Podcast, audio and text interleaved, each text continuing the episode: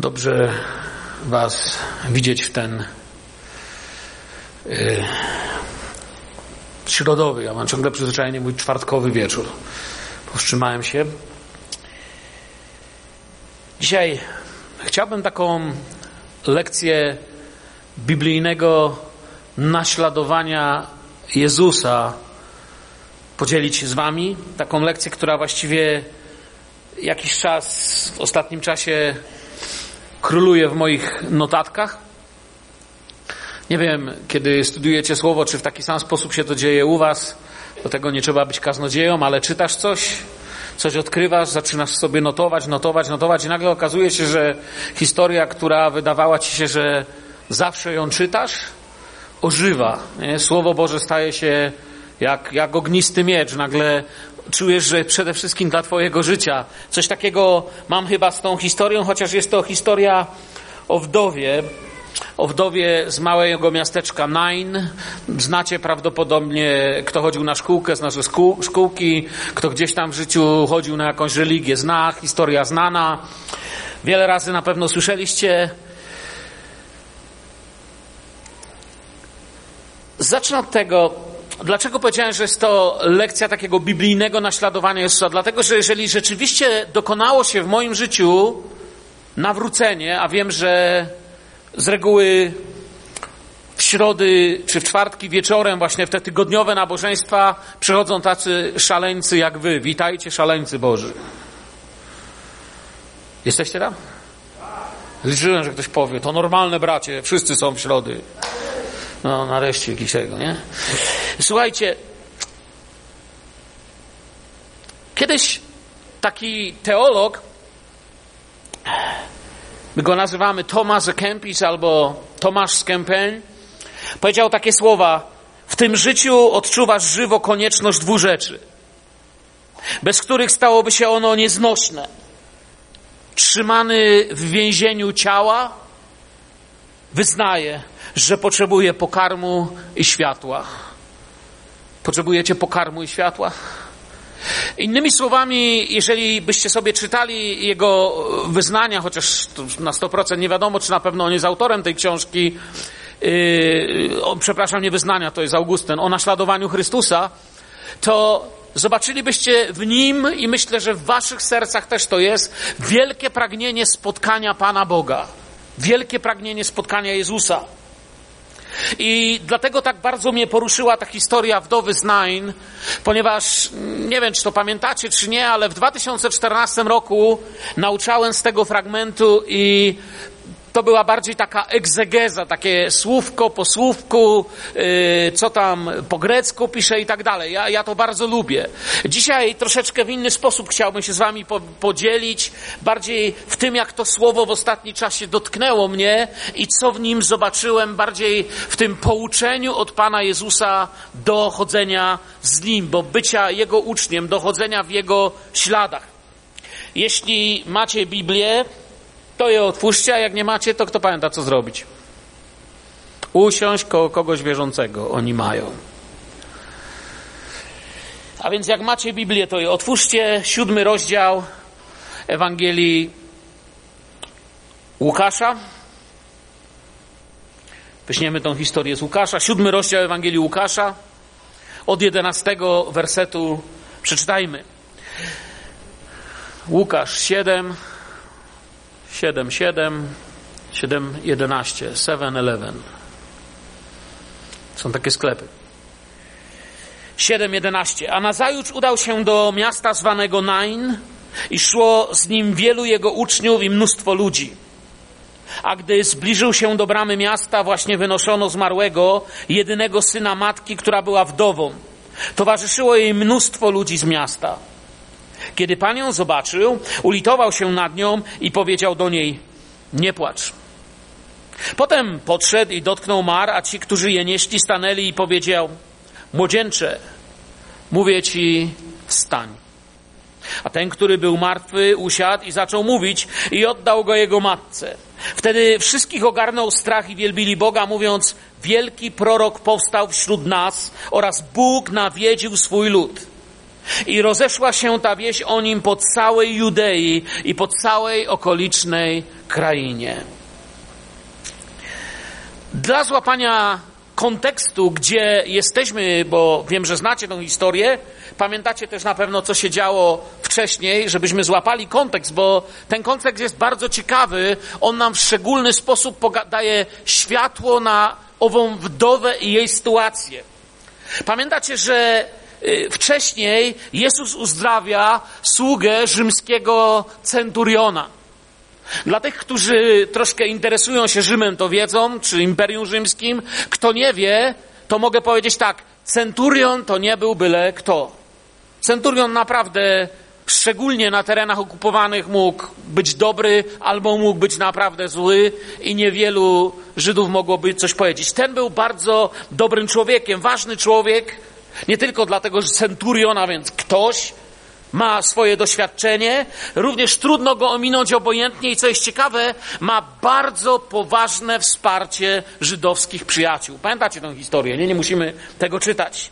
Taki bardzo dobry ktoś, o kim byśmy powiedzieli, zasługuje facet na pomoc. Ktoś by zapytała, czemu niby zasługuje na pomoc? No bo słuchajcie, synagogę nam nawet wybudował, no. Taki centurion. Czyli mało, że gość jest dobry, mało, że ma tyle władzy, bogaty, znajomości, synagogę postawił, facet coś w życiu zrobił, a potem jeszcze okazuje się mężem wielkiej wiary. Ponieważ kiedy Pan Jezus namówiony tymi wszystkimi wielkimi słowami rusza w kierunku Jego sprawy, w kierunku tego, gdzie ten człowiek potrzebuje cudu Bożego, to znamy jego wyznanie, które przeszło do historii, stało się jednym z kluczy modlitewnego życia dla wielu ludzi przez ostatnie dwa tysiące lat. Panie, nie trudź się, bo nie jestem godny, abyś wszedł pod mój dach. Dlatego i samego siebie nie uważałem za godnego przyjść do ciebie. Przyznacie, że facet ma ciekawe podejście do Pana Boga. Nie jestem godny przyjść do ciebie, ale też nie jestem godny, żebyś ty przyszedł do mnie. Pomyślcie w modlitwie nad tym. W takiej modlitewnej lekturze Słowa Bożego. To już jest coś, ale największe coś jest potem, nie? Lecz powiedz słowo, a mój sługa zostanie uzdrowiony. A więc to jest przed tą historią z wdową.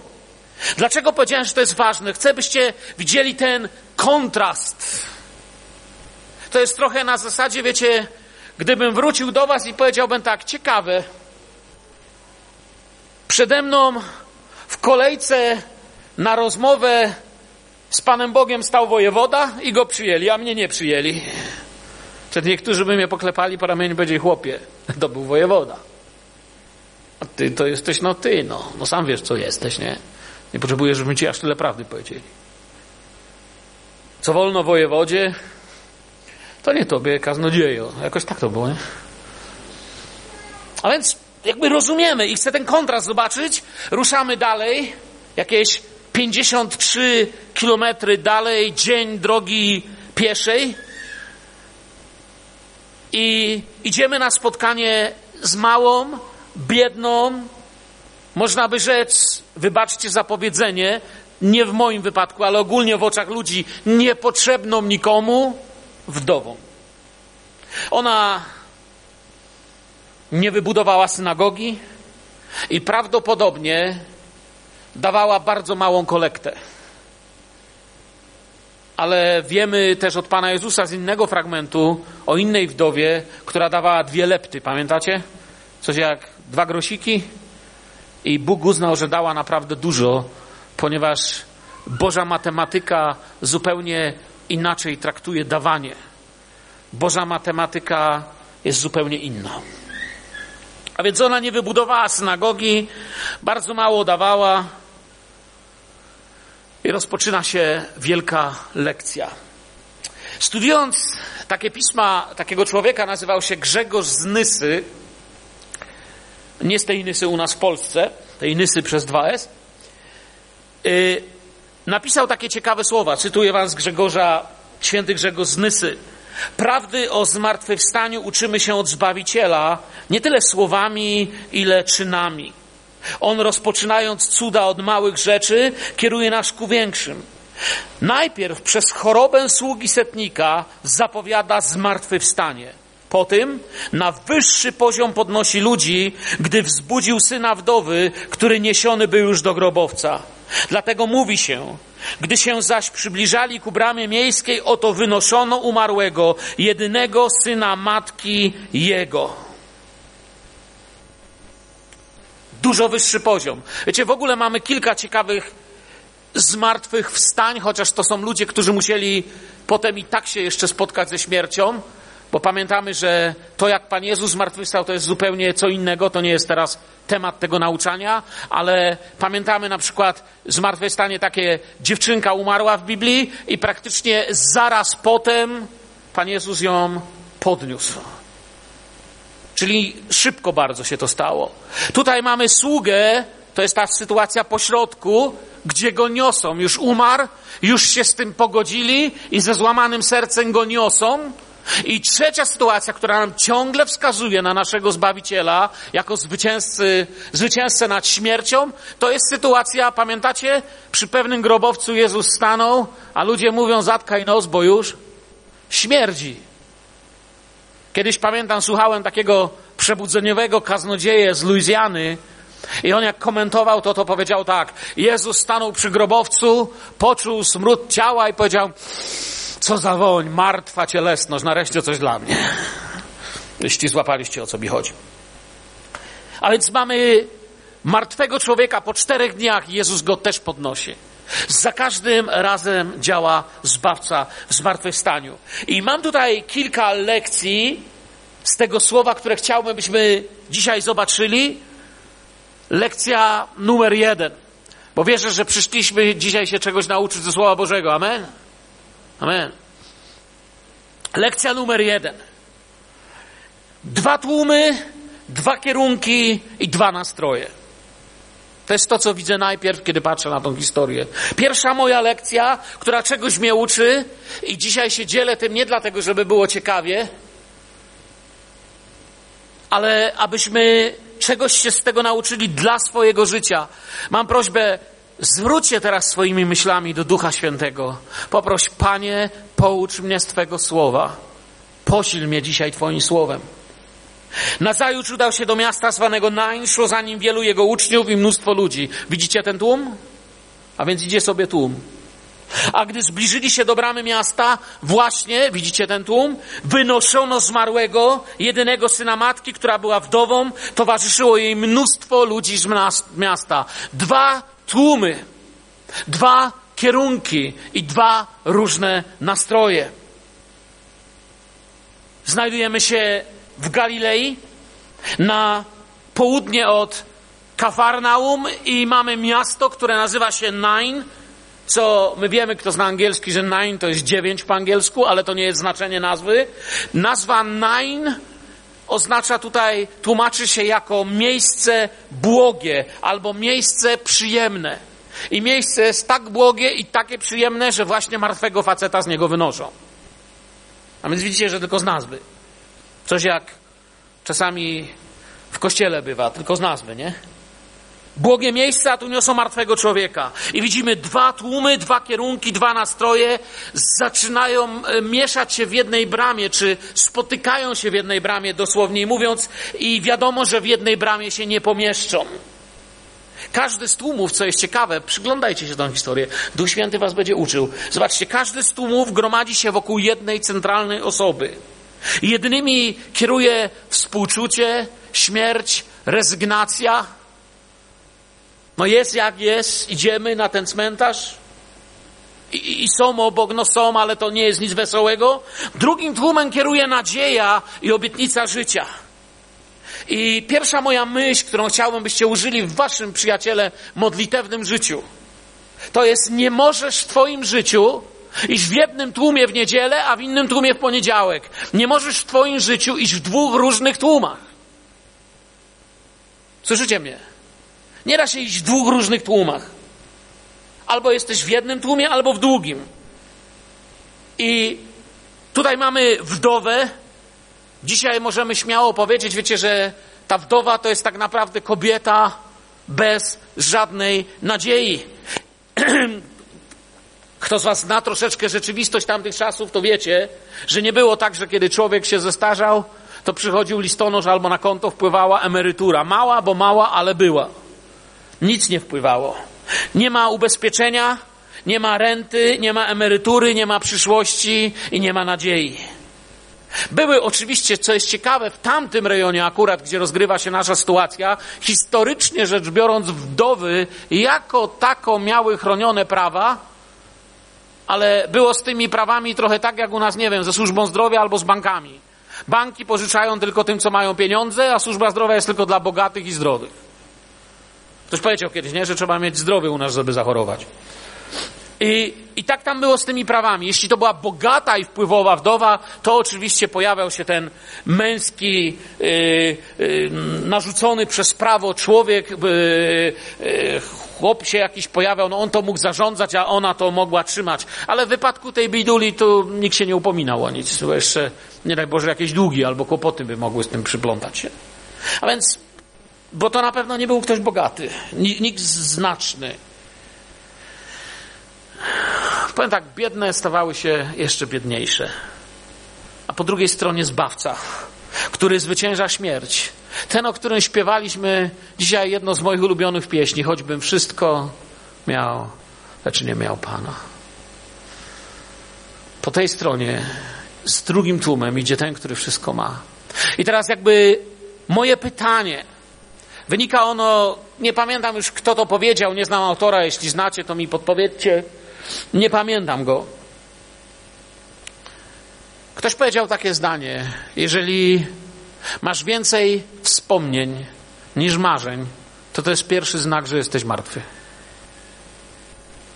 I czasami właśnie tak jest w kościele bywa. Czasami nasz ulubiony początek zdania to jest, wiesz, kiedyś to, dawnymi czasy to, a dawniej my to. Tak jak gdyby gdzieś między słowami przenika, nie wiem, czy dziś Jezus dla mnie żyje tak, jak dawniej żył. Jeżeli mam więcej wspomnień niż marzeń, to prawdopodobnie nie żyję. Ciekawe powiedzenie. I tutaj jest ta ważna lekcja z pytaniami. W którym tłumie na co dzień idziesz? Czy jesteś w tłumie beznadziei, który potrafi tylko krytykować? Coś wam powiem. Polska ma około 40 milionów obywateli. Większość z nich idzie w tłumie śmierci, marudzenia, narzekania, rezygnacji, nienawiści. Są całkowicie opanowani tym, co my mamy wymodlić, aby z tego narodu spadło. Pytanie, w którym tłumie ja idę? Czy idę w tłumie, który przeszkodzi temu tłumowi w zwykły poniedziałek, wtorek, środę, czwartki, inne dni? Którym tłumie idę? Czego dzisiaj w zborze się nauczę, aby jutro świat jeszcze bardziej doświadczał Jezusa? I teraz mamy trzynasty werset, w którym jeszcze więcej ciekawych lekcji jest. Kiedy dla nas ciekawych lekcji, dla realizacji tego, co przed chwilą powiedziałem. Kiedy Pan ją zobaczył, ulitował się nad nią i powiedział do niej: Klapa, nic nie możemy zrobić. Tak powiedział. Tak macie w tłumaczeniu waszym? Jakie macie tłumaczenie? Gdy Pan ją zobaczył, ulitował się nad nią i powiedział do niej: Nie płacz. To jest to, co powiedział. Żadna klapa. Nie płacz. I to jest ciekawe dla mnie. Pierwsze, co jakby pomijamy to, kiedy to czytamy, bardziej to nie płacz zwracamy uwagę, ale tu jest jeszcze coś bardzo ciekawego. Pan ją zobaczył.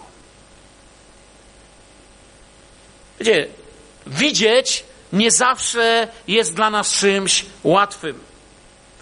I czasami nie dlatego nie widzimy jako ludzie, ale nie widzimy dlatego, że widzieć w ogóle nie chcemy. Wiemy coś, ale wolimy tego nie widzieć. Na przykład, jak ja tego doświadczyłem. Jadę sobie samochodem i z dwóch pasów jest zwężenie do jednego. A więc samochody jadą na tak zwany zameczek. Kiedy przychodzi moja kolej, facet przycisnął i tak się trzyma, żebym ja nie mógł wejść. Więc ja delikatnie się pcham, myślę, może chłopisko zobaczy i mnie wpuści. I wiecie, co on robi, kiedy na niego patrzę? W ogóle na mnie nie patrzy. Bo gdyby mi raz spojrzał w oczy, to bym nie puścił. Ale on nie patrzy. On patrzy przed siebie. On nie chce mnie widzieć. Ja mam swoje zasady, kiedy jeżdżę samochodem. Jedną z nich jest zawsze wpuszczanie ludzi. Ja myślę, że jako wierzący powinniśmy sobie myśleć w każdej dziedzinie naszej, jak to działa. Oczywiście się będziemy doskonalić. Ja nie chcę powiedzieć, macie mnie, słuchajcie, naśladujcie. Nie, nie naśladujcie. Jezusa naśladujemy. Ale uczę się, nie? I to jest ten moment, kiedy ja chcę widzieć. Oczywiście jest wiele jeszcze innych momentów, ale chcę widzieć. I widziałem wiele razy, jak ktoś nie chce mnie widzieć. Jest ciekawe, że na przykład jedzie się samochodem i ktoś ci popatrzy w oczy, to ci jeszcze kiwnie. Jeszcze jak cię widzi, to cię chce wpuścić. Bo widzenie zmienia podejście do bliźniego. Czasem nie chcemy widzieć, bo trzeba by było coś z tym zrobić, bo trzeba by było gdzieś wyłączyć sumienie. Czasem dusimy nasze sumienie tym, że ktoś sobie sam winien. Jak sobie tam jechał, to sobie sam winien. Sam sobie winien tym, co mu się stało. Widzę jego problem wyraźnie. Wiecie, przecież słyszę codziennie, że mam naśladować Jezusa, ale sam sobie winien, nie muszę widzieć. Jesteśmy bezlitośni, kiedy nie chcemy czegoś widzieć. Ale kiedy widzimy, chcę Wam powiedzieć, wielkie rzeczy się mogą dziać. Kiedy widzisz.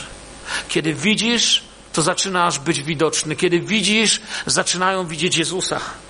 A więc kiedy Pan ją zobaczył, to była ta druga lekcja, to trzecia lekcja, zobaczymy tu, ulitował się nad nią i powiedział do niej nie płacz. Ulitował się nad nią. Powiem w ten sposób. Ulitować się samo w sobie jeszcze się nikomu do niczego nie przydało. To, że się nad kimś litujemy, to jest w ogóle jeszcze nieprzydatne. To jest ładne, poetyckie. No, ale życie jest takie, że nie poezją, a prozą żyjemy, nie? I to samo w sobie nikomu nie pomogło, ale to jest dobry start, jeśli masz miękkie, posłuszne Duchowi Świętemu serce, które posłuchasz teraz. Skoro widzisz czyjś ból, skoro widzisz, że coś nie gra i widzisz to wyraźnie, to masz dwa wyjścia. Albo to widzisz po to, żeby to skrytykować i ktoś chce cię użyć w zły sposób, albo to widzisz po to, bo Bóg ci pokazuje, że możesz coś zrobić, albo się modlić, albo nawet do tego ręce przyłożyć. Jezus uczy nas, jak objawia się litość. Bóg nie pokazuje nam czegoś, wiecie, tylko dla uczuć, ale dla działania. Uczucia zresztą w ogóle mają sens tylko i wyłącznie w połączeniu z działaniem, tak jak wiara. I wiara, i uczucia są absolutnie martwe i bezsensowne, jeżeli nie towarzyszy temu działanie. Nikt nie chce być kochany tylko słowami. Po co światu byłaby miłość Boża, gdyby Bóg powiedział tak, albowiem tak umiłowałem was, wiecie, że mi się tak strasznie was żal zrobiło, no że się musiałem obrócić, żeby nie widzieć, jak, jak giniecie. Potrzebna by nam była taka miłość. Nie, Bóg tak umiłował świat, że zaczął działać, dał Syna swego. Tak umiłował świat. Ta miłość tym się objawia, że zaczął działać. I modlę się, żebym ja miał w sobie miłość Chrystusa, która chce działać. Nie miłość, która no żal, no ale no co mogę? Nie wiem, co mogę. Mog, mogę się modlić, na, mogę się, mogę, jeśli nie, nie umiem nic zrobić, w sensie, mogę się modlić. Mogę działać. Zresztą modlitwa nie jest złym działaniem. Wiecie, jest takie głupie świeckie powiedzenie, kiedy ludzie w świecie już całkowicie w coś zwątpią i wiedzą, że absolutnie nie da się tego zmienić, to mówią, teraz to się już tylko modlić, nie? Mówiłem tu o tym niedawno. Natomiast my nie powinniśmy tego tak używać. Najpierw się modlić, potem zobaczymy, co się będzie działo. Ja zobaczyłem w wielu miejscach mojego życia, że zacząłem się modlić, dlatego że jeśli najpierw zaczyna się modlić, to zaraz potem musisz skorzystać z Bożej pomocy ku cierpliwości. Litość i współczucie bez działania to jest obojętność w pięknym pudełeczku. Wyobraź sobie, że przychodzę do ciebie na urodziny i ci przynoszę puste pudełko. Otwierasz i mówisz, chłopie, czekoladki zjedzone. Ja mówię, zjadłem, no ale masz pudełko, już nie narzekaj. Okej, okay. z uprzejmości i litości powiedzielibyście, no dobra. Nie. Historia miłosiernego Samarytanina jest inną historią, która nam pokazuje coś takiego. Samarytanina, y, ten, ten Samarytanin przepiękny sposób nam ukazuje właśnie, że to nie chodzi tylko o to, żeby mi się zrobiło żal. Z samą litością Samarytanin byłby tyle samo warty, co prawo i religia, które przeszły wcześniej, czyli kapłan i lewita. Prawo i religia przechodzą. Idą sobie ze świątyni i jeszcze w głowie im gra to, co było w świątyni, a jeszcze może sobie myślą, jaki dobry czas mieliśmy dziś w świątyni. Jakiś brudas na drodze leży. No idzie Lewita. On nie mógł iść ze świątyni, dlatego że Żydzi im spalili świątynię w ramach prześladowań i nienawiści wzajemnej. Ale szedł i zobaczył tego pobitego człowieka i podniósł go. I czego nas Jezus uczy w tej historii? Nie wiem, czy pamiętacie, kiedyś też tutaj z tego głosiłem, więc nie zamierzam. Tak mi się wydaje, że to chyba tutaj z tego fragmentu nauczałem, że ta historia uczy nas czego? Że Jezus Chrystus jest tym, który podnosi pobitych. Podniósł Ciebie i podniósł mnie i podniósł każdego z nas. Jezus Chrystus jest tym, który podnosi pobitego i wprowadza go w życie Kościoła. Mówi do Kościoła w ten sposób. Zostawiam tego człowieka Wam. Tutaj macie dwa denary. Wszystko, co Wam trzeba, żeby mu pomóc. Ale gdyby się okazało, że z siebie coś więcej dacie, nie martwcie się. W dniu mojego powrotu, kiedy będę wracał, nie minie was moja zapłata. Mówi tak czy nie? To jest to, co nas uczy o, o litości, ta historia. To nie my wybieramy ludzi do kościoła, to Jezus ich przyprowadza i nie pyta, czy ten facet śmierdzi w moim guście. Jak ja pierwszy raz przyszedłem do tego zboru, nie jestem pewny, że żyłem w guście tego zboru, nie? I nikt mnie o to nie pytał. Bo to nie my wybieramy. Bóg mówi, ja cię podniosłem. Jesteś pobity przez diabła, przez grzech, przez nienawiść ludzką i wkładam cię. Jest dla mnie ciekawe, wiecie, wczesny Kościół nie mógł tego dostrzegać w ten sposób, jak my dzisiaj.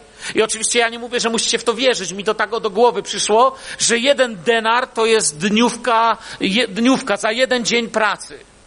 On daje dwa, a jeden dzień u Pana jest jak tysiąc lat. Jak ktoś poczuł pismo nosem, to wie, co chce powiedzieć. Ale to jest moje. Ja nie mówię, że to macie tak interpretować. To jest taka, taka na marginesie zapiski. Kiedy Pan ją zobaczył, była lekcja numer dwa. Pierwsza były dwa tłumy, nie? Pytanie, w którym jestem. Kiedy Pan ją zobaczył, to była lekcja numer dwa. Lekcja numer trzy, ulitował się nad nią i powiedzieliśmy sobie, że to jest ładne, ale jeszcze nieprzydatne ani dla wdowy, ani dla nikogo na świecie. I powiedział do niej nie płacz. To jest piękne tutaj. Powiedział do niej nie płacz. Wiecie, wiele lat temu pierwszy raz słyszałem, a potem wielokrotnie słyszałem to powtarzane, jak cytowano y, Franciszka z Aszyżu, który mówił, że Ewangelia ma być głoszona wszelkimi sposobami, a czasem nawet słowami. Nie?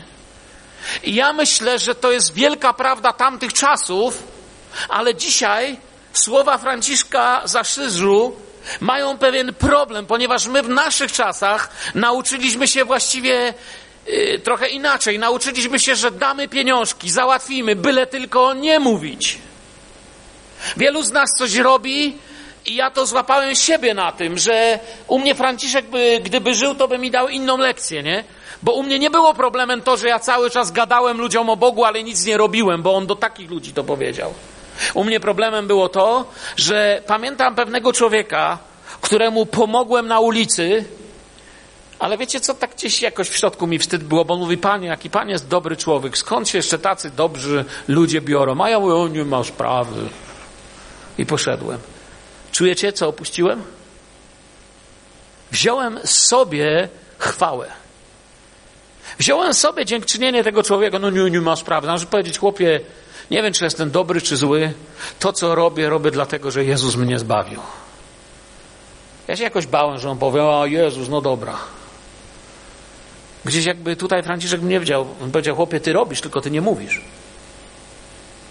W naszych czasach zrobiliśmy z tym jakby coś na odwrót. Mamy dość pieniędzy, by robić, mamy dość możliwości, by pomagać, mamy misję, mamy to, to, to, to, możemy robić, ale zapomnieliśmy mówić i niektórzy z nas, ja nie mówię, że wszyscy, ale są osoby na tej sali, które w tym roku 2018 nawet jednego człowieka do Jezusa nie przyprowadziły. I spokojnie siedzą. I będą dziś spokojnie spać. A ja bym chciał, żebyście nie spali spokojnie ponieważ to jest korupcja. W sobie to dostrzegam. Ode mnie się to zaczyna. Ktoś powie, no ale wiesz, nie zawsze się nawraca. Ja wiem, że nie zawsze się nawraca, ale czy ja zawsze chcę się dzielić Ewangelią z drugim, z moim bliźnim? Bardziej to bym chciał powiedzieć nawet. Nie to, że kogoś tu przyprowadziliśmy, no fajnie gdyby, nie? Ale czy w ogóle jeszcze się dzielę? Kiedy ostatnio komuś powiedziałeś, słuchaj, i wyłożyłeś drogę zbawienia? Przecież wiesz. Sobie zadałem to pytanie najpierw. Nie zrozumcie mnie źle, przyjaciele. Myłuję was i nie przyszedłem tutaj, żeby paluchem na was pokazywać. Paluchem to mogę najwyżej na siebie pokazać. Mówię coś, co jakby Bóg we mnie położył co do mojej osoby i, i, i być może gdzieś się z tym tutaj utożsamiacie.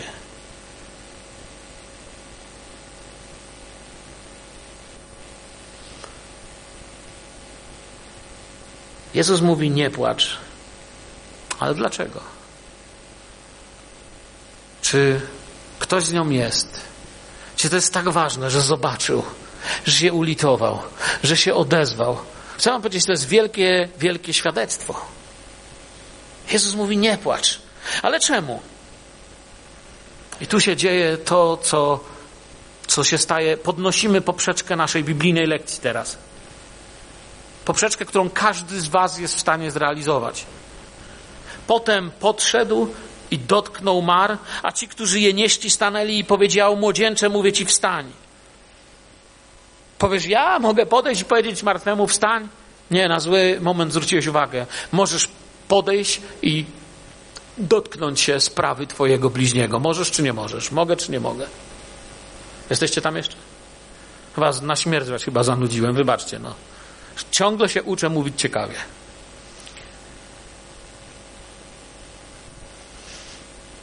Podejdź i dotknij.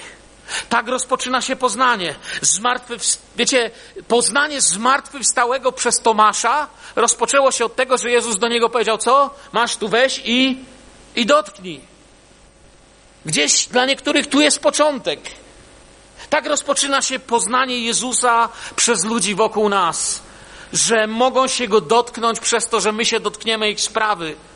Ja oczywiście jestem bardzo poruszony wieloma ludźmi, którym w życiu, którzy mi w życiu współczuli, ale największą zmianę w moim życiu zrobili ci, którzy nie brzydzili się mojego problemu, mojej słabości, mojego kłopotu. Mieli czas mi pomóc, to oni sprawili, że dziś mogę coś więcej, troszeczkę więcej rozumieć. Tak rozpoczyna się to wszystko. Wiecie, od dziecka słyszę, że nie dotykaj. Od dziecka słyszymy, nie dotykaj, nie dotykaj, ten piesek być może gryzie. I tak jest z problemami, nie dotykaj, bo jak się w tym upaprasz, to potem z tego nie wyleziesz. Bo jak się dotyka, to się można ubrudzić. Może jutro miniemy na ulicy kogoś, kto by bardzo potrzebował takiego dotyku naszego życia. Ja nie mówię, wiecie, tak na zasadzie, no przyszedł se kaznodzieja i tak mówi, pewnie sam tego nie robi, no ale tak se rzuca słowami, fajnie. Chcę wam powiedzieć, tak ja naprawdę wierzę, że kluczem mojego zbawienia i służby jest uważne patrzenie, jest uważność w tym, do kogo mnie Jezus chce posłać i uczyć się chce posłuszeństwa temu, aby iść tam, gdzie, gdzie Pan w jakiś sposób pokazuje, że można do tego samego was namawiam. Tego się musimy nauczyć. Ja wiem, że w naszej kulturze najlepiej w ogóle niczego nie tykać.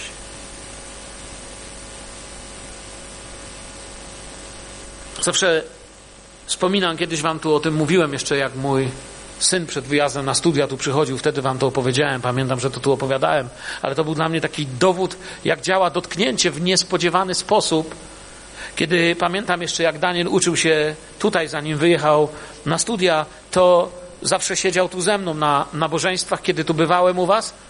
I raz właśnie przyjechałem, mieliśmy tutaj nabożeństwo i pytam Daniela, wiecie jak to uczeń, który mieszka z dala od domu, on mieszkał w Bielsku, mieszkaliśmy w Czechach. Ja mówię, głodny jesteś. Aha. Wiecie, nastolatek w tym wieku je jak chory góral.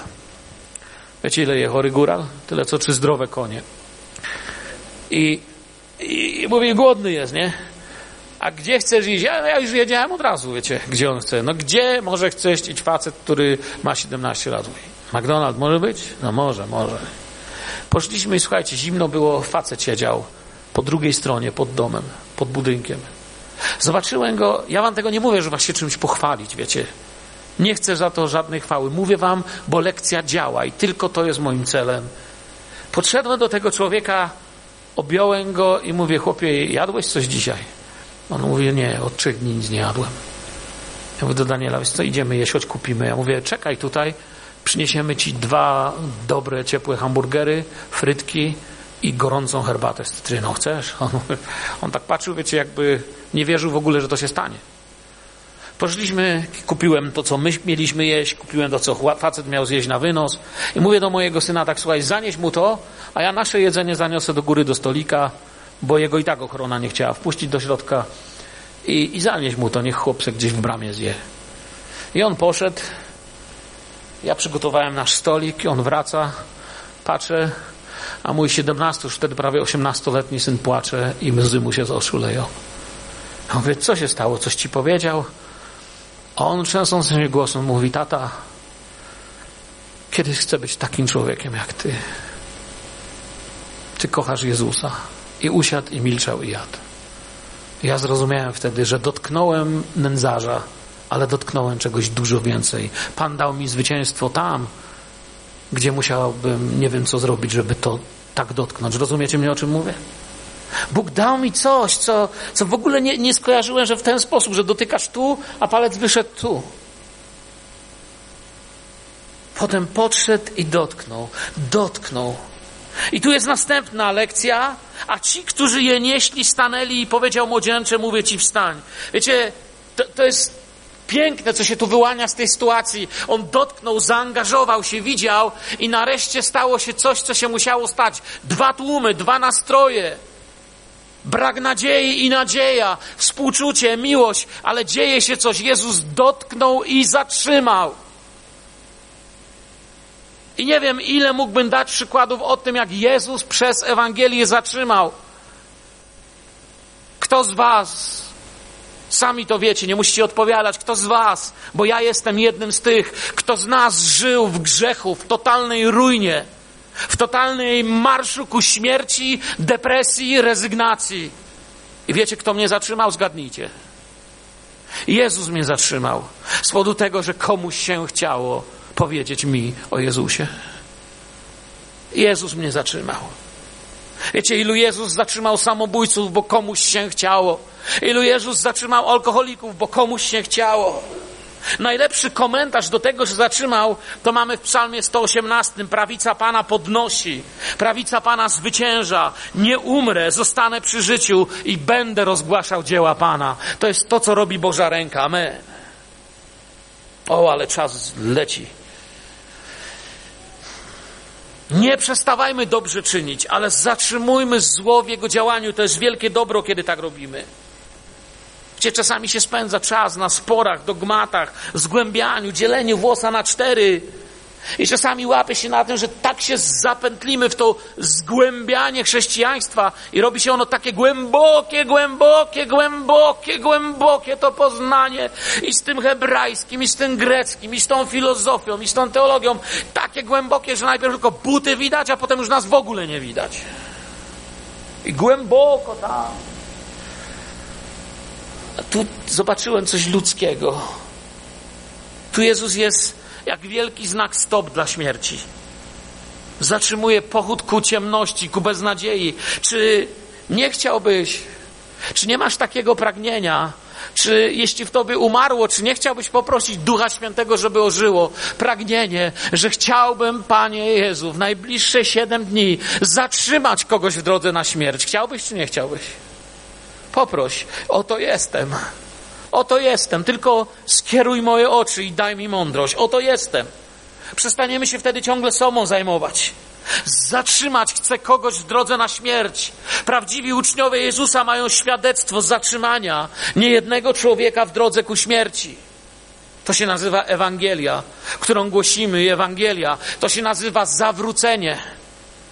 Nawrócenie, opamiętanie, kiedy człowiek idący z wielką szybkością w dół nagle hamuje, a wszystkie problemy rozbijają się o Jezusa i może zawrócić. To jest to, co się stało w moim życiu. To może nie jest kilkusekundowy proces, czasami miesiące, lata, ale wiem, że Jezus zatrzymał moje umieranie. I wtedy zaczynam widzieć to, że ten, który był martwy, usiadł, zaczął mówić i oddał go jego matce. Lekcja siódma. Jezus odnawia.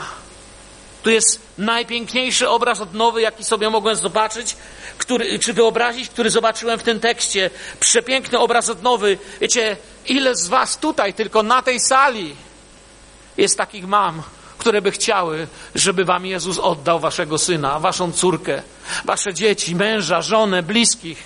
Ja mam w rodzinie takich, o które się modlę, Panie, daj ich. Nie zgadzam się z tym, gdzie oni idą i co robią w swoim życiu.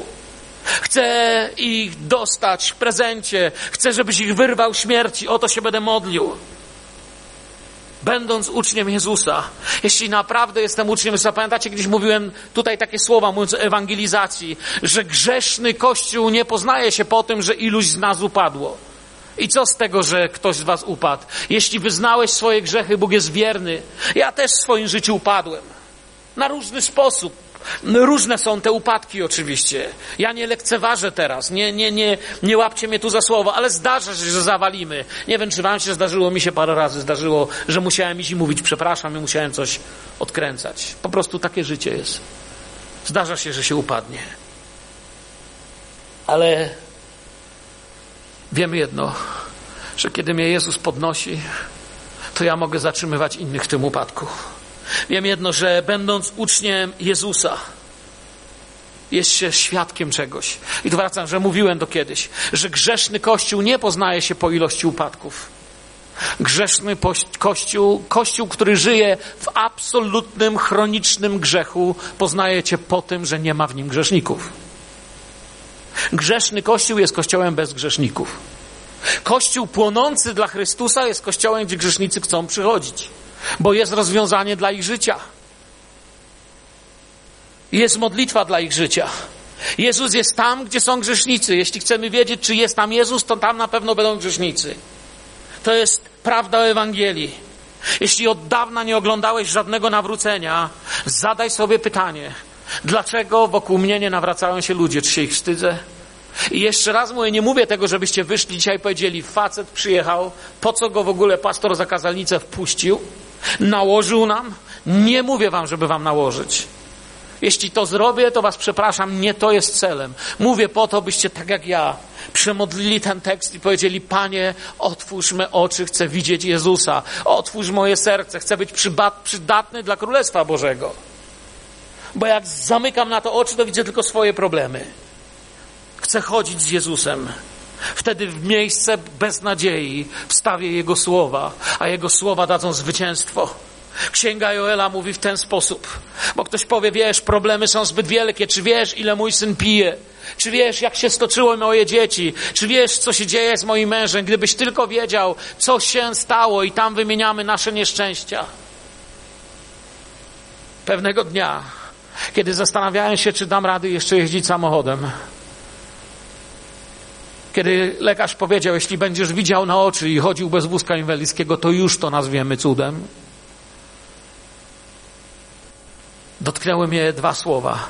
Pierwsze, że ci, którzy oczekują Pana, podnoszą się w góry. I powiedziałem, odnów mnie. Język mi się plątał. Są bracia, siostry dziś, którzy pamiętają, jak wtedy mówiłem. Tak mówiłem, tak. Bo nie mogłem od lekarstw mi się dwoiło w oczach. To było pierwsze. Powiedziałem, odnów moją młodość. Daj mi jeszcze dzień, że padnę na kolana i się rozpłaczę z radości miejsca, w którym mnie stawiasz, z marzeń, które są przede mną. Nie zgadzam się z tym. Ale drugie, co jeszcze bardziej mnie dotknęło, to jest Księga Joela 2,25 i wynagrodzę wam straty lat, których plony pożarła szarancza, konik polny, gąsienica i śnieć. Izrael stanął przed Bogiem, mówił, nie da się. Za późno. Wszystko zżarte, spalone i przegrane. A Bóg powiedział: I co z tego? Chodźcie do mnie, pojednajcie się ze mną, przybliżcie się znów do mnie. Ja to wszystko odbuduję. To w ogóle nie ma znaczenia. Wiecie, w historii Kościoła, jeśli już mówimy o tym fragmencie z Łukasza 7, jest ciekawa rzecz. Ja wam teraz mówię o wczesnym Kościele. Wczesny Kościół czasami inaczej widział pewne rzeczy. I ta wdowa nie zawsze była widziana jako wdowa. Już może nie z wczesnego kościoła, ale z dawnego kościoła, bardziej bym rzekł średniowiecznego, święty Ambroży widział w tej wdowie kościół. On mówi, to nie jest wdowa, to jest historia dla kościoła, który płacze i wynosi swoich braci i wynosi ludzi, którzy rezygnują, poddają się. Kościoła, który się nauczył iść ze smutkiem tylko na cmentarz. To jest ciekawy obraz. Kościół jako tłum niosący martwego. I dawniej pamiętam, kiedy jeszcze się uczyłem w Moskwie, Pewien kaznodzieja powiedział tak, są różne definicje przebudzenia, ale mogę wam na 100% powiedzieć jedno o przebudzeniu.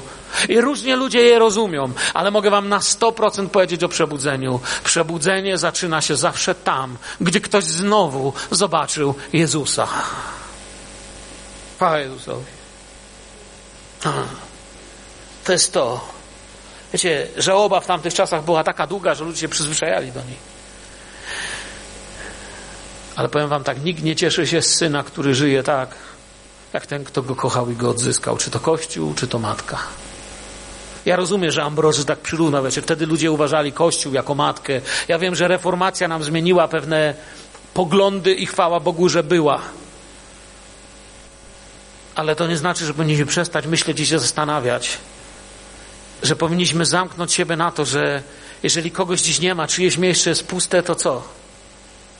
Ja pamiętam taką sytuację, kiedy jedna dziewczyna przyszła do mnie i mówi: Lekarz nie dał żadnej nadziei na moją sytuację. Ja pamiętam, mieliśmy wtedy tygodniowe nabożeństwo i jak powiedziałem ludziom, wiecie, słuchajcie, tutaj siostra prosi o modlitwę, no bo lekarz powiedział, wiecie, ludzie tak wstali, jeden się rozgląda, drugi stoi, ja się modlę i tak tam dwóch czy trzech też się modli. Tak nagle się zatrzymałem i przerwałem to. I mówię, wiecie co? Serce mi pęka. Nad sobą i nad wami. Bo za miesiąc o tej porze będę głosił kazanie pogrzebowe. I na tym kazaniu będę was skłamał, bo powiem tak, upodobało się Panu Bogu i odeszła i zabrał. Ale my tak naprawdę nas w ogóle nie interesuje to. Wiecie, coś się wtedy stało. Znacie ten moment, kiedy w kościele dzieje się coś ponad słowami, tego się nie mówi, to żadne słowa tego nie, nie włożą. To coś, to się nazywa Duch Święty. Ten ktoś stąpił z góry i zaczął się normalny cud modlitwy. Myśmy zaczęli wtedy normalnie znów się modlić jak ludzie pięćdziesiątnicy. Ja do tego nie byłem w stanie ludzi namówić. Ja nie mogę ludziom powiedzieć, a teraz wstańcie, a teraz wszyscy prawą rączkę w górę, a teraz lewą rączkę w górę, a teraz połóżcie na sobie. Nie, nie chodzi mi o gimnastykę.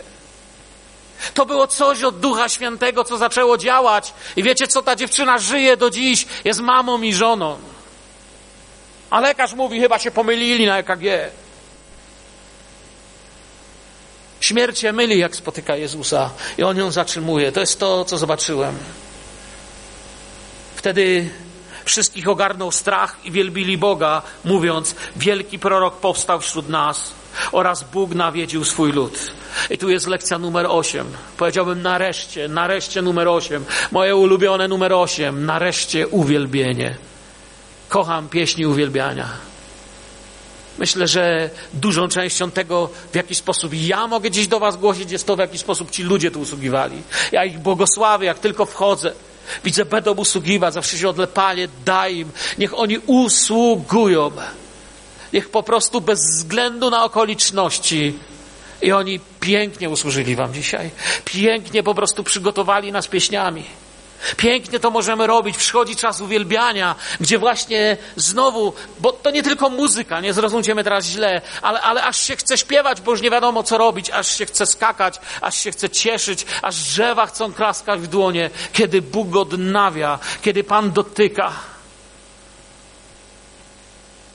Miałem przyjaciela, który modlił się, był chory na serce.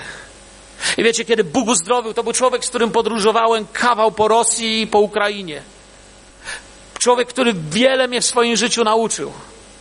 Ale kiedy był chory na serce, mówi, wziąłem post i modlitwę. I zacząłem się modlić, bo wiedziałem, lekarz przekreślił mnie. Wiecie, kiedy Bóg go uzdrowił, kiedy to był chyba szósty dzień modlitwy i postu, kiedy Pan go podniósł i uzdrowił, on w hotelu sobie wziął pokój, bo chciał się oddzielić, jakiś tani hotel znalazł, mówi, tu się chce oddzielić, bo w domu żona gotuje dzieciom, w domu jest ten ruch, on sobie wziął, wyłączył się z wszystkiego, wziął tylko Biblię i poszedł do tego hotelu. Wiecie, co zrobił? Pan go uzdrowił na szósty dzień i gościu zaczął tak skakać i tańczyć, że wskoczył na łóżko i to łóżko się złamało i na pół. Uwierzcie, że mu strasznie było trudno na recepcie wytłumaczyć, czemu płaci za złamane na pół łóżko. Oni nie mogli uwierzyć. To mówi, tłumaczył im, że się modlił, ale patrzyli na niego tak, cieszyli się, że facet się już wymeldowywuje i że płaci. To, to jest to, co się dzieje. Nareszcie uwielbianie. Może się stać z uwielbianiem straszna rzecz. Z, zarówno z muzyką, jak i każdym uwielbianiem. Że czasami możemy w uwielbianiu dojść do miejsca Saula gdzie chcemy uwielbiania tylko po to, żeby poczuć się lepiej, a nie żeby Boga ukochać. To był problem Saula. Że uwielbiamy, ale tylko jeśli się poczujemy, albo jeśli moglibyśmy się poczuć lepiej. Bóg ma coś więcej. Czas zwycięstwa, czas prawdziwego uwielbiania. Czas, kiedy to nie musi być, wiecie, nie jesteśmy Afrykańczykami. Wiecie, kto był raz w Afryce, to wie, że tamci to uwielbiają. I to jest ich. Naśladowanie ich byłoby śmieszne. Uwielbiaj jak Polak. Chcesz to recytuj jak Mickiewicza, ale uwielbiaj. Otwórz swe serce na to, żeby dziękować Bogu. I na koniec już dziewiąte, dziewiąta lekcja, to jest dopiero tutaj Ewangelia. I rozeszła się ta wieść o nim po całej Judei i po całej okolicznej krainie. Wiecie, co to jest za ewangelizacja? Wiecie, jak się nazywa taka ewangelizacja? Ewangelizacja z pierwszej ręki. Zbyt często po latach zaniedbania nasze opowieści o Bogu są z drugiej ręki. Nasza społeczność z Bogiem jest z drugiej ręki. Nasza Ewangelia jest z drugiej ręki. Opowiadamy cudze książki i cudze historie i chwała Bogu, że jeszcze tyle mamy. Ale Bóg ma dla nas coś więcej z pierwszej ręki. Dotknął mnie dziś Pan i radość ogromną w sercu mam. Pamiętacie tą piosenkę? Nie ma tam zwrotki, a w drugiej zwrotnej dotknął go dziś Pan. Nie, mnie. Mnie Pan dotknął. To jest wiadomość z pierwszej ręki. Żyję, bo mój Jezus żyje. Żyję. Był dzień, że, że, że żona mi musiała kubek trzymać, bo mi się rozlewał. I wcale nie, nie było to proste u, u takie, wiecie, uzdrowienie, że ciach, pomodlił się, mi Ruzi żyje. No i tak, wiecie, cyk, bez problemów. To nie było tak. To była droga przez łzy, Droga przez pokutę, droga, która doprowadziła do miejsca, gdzie naprawdę znaczenia nabrała pieśń, puste ręce przynoszę przed Twój tron. Droga, gdzie, gdzie zrozumiałem, że, że, że Bóg nie chce ze mną rozmawiać o moich sukcesach, Bóg chce porozmawiać o moich grzechach, bo ma plan, żebym żył. Bóg chce porozmawiać o moich plotkarstwach. I Duch Święty wtedy na łóżku mi pokazał, kulec, jesteś zwykłym plotkarzem. Tylko ty to robisz tak ładnie, tak pastorsko, tak ślicznie. Jesteś oszczercą, ale nazywasz to inaczej. Odwracasz swój wzrok od tego, co ci chcę pokazać. I w tamtej sytuacji, kiedy się leży w takiej pozycji, że cię dwóch ludzi musi trzymać, żebyś ustał na modlitwie, wtedy pokornie Wiecie, co się mówi? Ty masz rację. Daj mi, daj mi jeszcze raz siłę, a postaram się tego nie zniszczyć. Daj mi jeszcze raz możliwość przydać się Tobie. I to jest prawdziwa ewangelizacja z pierwszej ręki, kiedy Pan Cię podnosi. Nie opowiadać o tym, co było 30 lat temu. Pięknie, że się dzieją rzeczy w Afryce, jak tutaj tłumaczyliśmy brata. Super, że się dzieją w Rosji. Ja się z nich cieszę, a wy? Ale ja chcę, żeby się w moim życiu też działy, a wy? Ja chcę, niech Afryka płonie dla Chrystusa. Tylko ja proszę o iskierkę w Polsce. Cóż, jak mogę zakończyć? Były dwa tłumy. Ani nie zauważyliśmy, kiedy zrobił się jeden. Były dwa kierunki. Nie spostrzegliśmy, kiedy wszyscy szli jednym do bram miasta.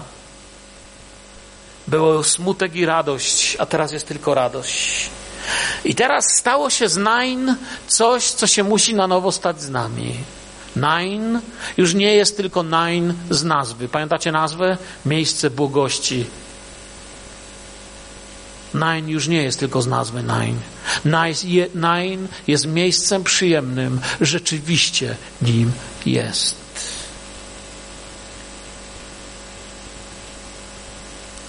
Nerses Schnochnal to jest ormiańskie imię i nazwisko. Żył w Bizancjum. Gdzieś przed swoją śmiercią zmarł w 1178 roku. Może pamiętacie, to jeszcze Bizancjum całkiem nieźle się trzymało, chociaż już było widać pewne pęknięcia. Człowiek, który zwiastował Słowo Boże, kaznodzieja, pisarz, powiedział takie słowa. Cytuję: Moja owdowiała dusza opłakuje z wdową, jak w Nain, syna umarłego. Posłuchajcie te słowa. Ten chłop naprawdę coś przeżył.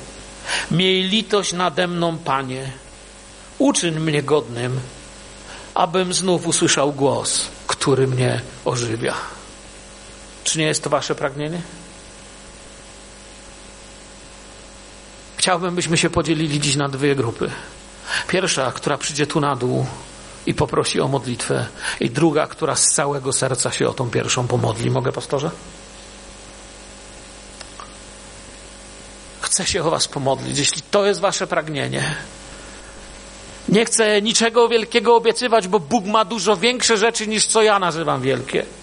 Nie chcę niczego małego mówić, bo ja mogę tylko umniejszyć i zepsuć. Chcę powiedzieć jedno. Czy chcecie dzisiaj pomodlić się i powiedzieć Duchu Święty, połóż mnie znowu na miejsce, gdzie znów usłyszę głos, który ożywia, gdzie znów coś w nocy sprawi, że zacznę się modlić w językach albo zacznę śpiewać ci psalmy i hymny, gdzie znów coś sprawi, że złe wiadomości spotkają tylko mój śmiech, bo to było to, co się stało w moim życiu, kiedy się nawróciłem. Jak się nawróciłem, to zmieniło się to, czego się bałem, bo już się tego nie bałem. Zmieniło się to, z czego się śmiałem. Rzeczy, z których się śmiałem przed nawróceniem, wzbudzały moją litość po nawróceniu. Rzeczy, z których nie śmiałem się śmiać przed nawróceniem, były tylko śmiesznym żartem, bo mój Pan był ze mną. Kto z Was potrzebuje modlitwy? Wstańmy wszyscy. Jeśli potrzebujesz modlitwy, i chcesz powiedzieć, Panie, znów chcę usłyszeć, chodź tutaj. Nie będę chodził, wszystkich dotykał. Pomodlimy się po prostu o Was. Niech to będzie znak przed Kościołem. Jestem z przodu, bo potrzebuję modlitwy i to wszystko. Przychodzę z moją wiarą, to jest moja własna, osobista wiara. Przychodzę, a Wy, Kościele, mam do Was prośbę, pomódźcie się ze mną, to jest wszystko. A Wy, a my, przepraszam, na chwilę nie myślmy o tym, że już trzeba jechać, że już 19, y, 17, że już nie wiadomo co. Po prostu na chwilę dla Twojego brata, siostry bliźniego zamknij oczy i powiedz, Panie, tak Cię o niego proszę, chcę go widzieć, jak płaczę z radości nad Twoimi zwycięstwami, płaczem radości, śmiechem radości, radością tańca i uwielbienia. Zacznij w nim przemianę. Przyjdź, Duchu Święty, pragniemy Ciebie na tym miejscu. Przyjdź i Panie, przebij się przez nasze zaniedbania, przez nasze ślepoty, przez nasze znieczulenie i razem z tymi, którzy stają z przodu, ja też tam z przodu stoję, Panie, ale i też się modlę i proszę Ciebie, Panie, chcę znów słyszeć Twój głos, głos, który powołuje, głos, który mówi, chodź, wstań, głoś moją prawdę. Proszę Cię o tych, którzy wyszli do przodu, abyś w szczególny sposób, umiłowany nasz Panie, przez Twojego ducha dziś do nich przemawiał, pościgał, aby wracali dziś do domu w imieniu Jezusa z tą radością, z tą iskierką radości. Żyje mój Pan, żyje mój Pan, żyje mój Jezus. Żyje mój Jezus.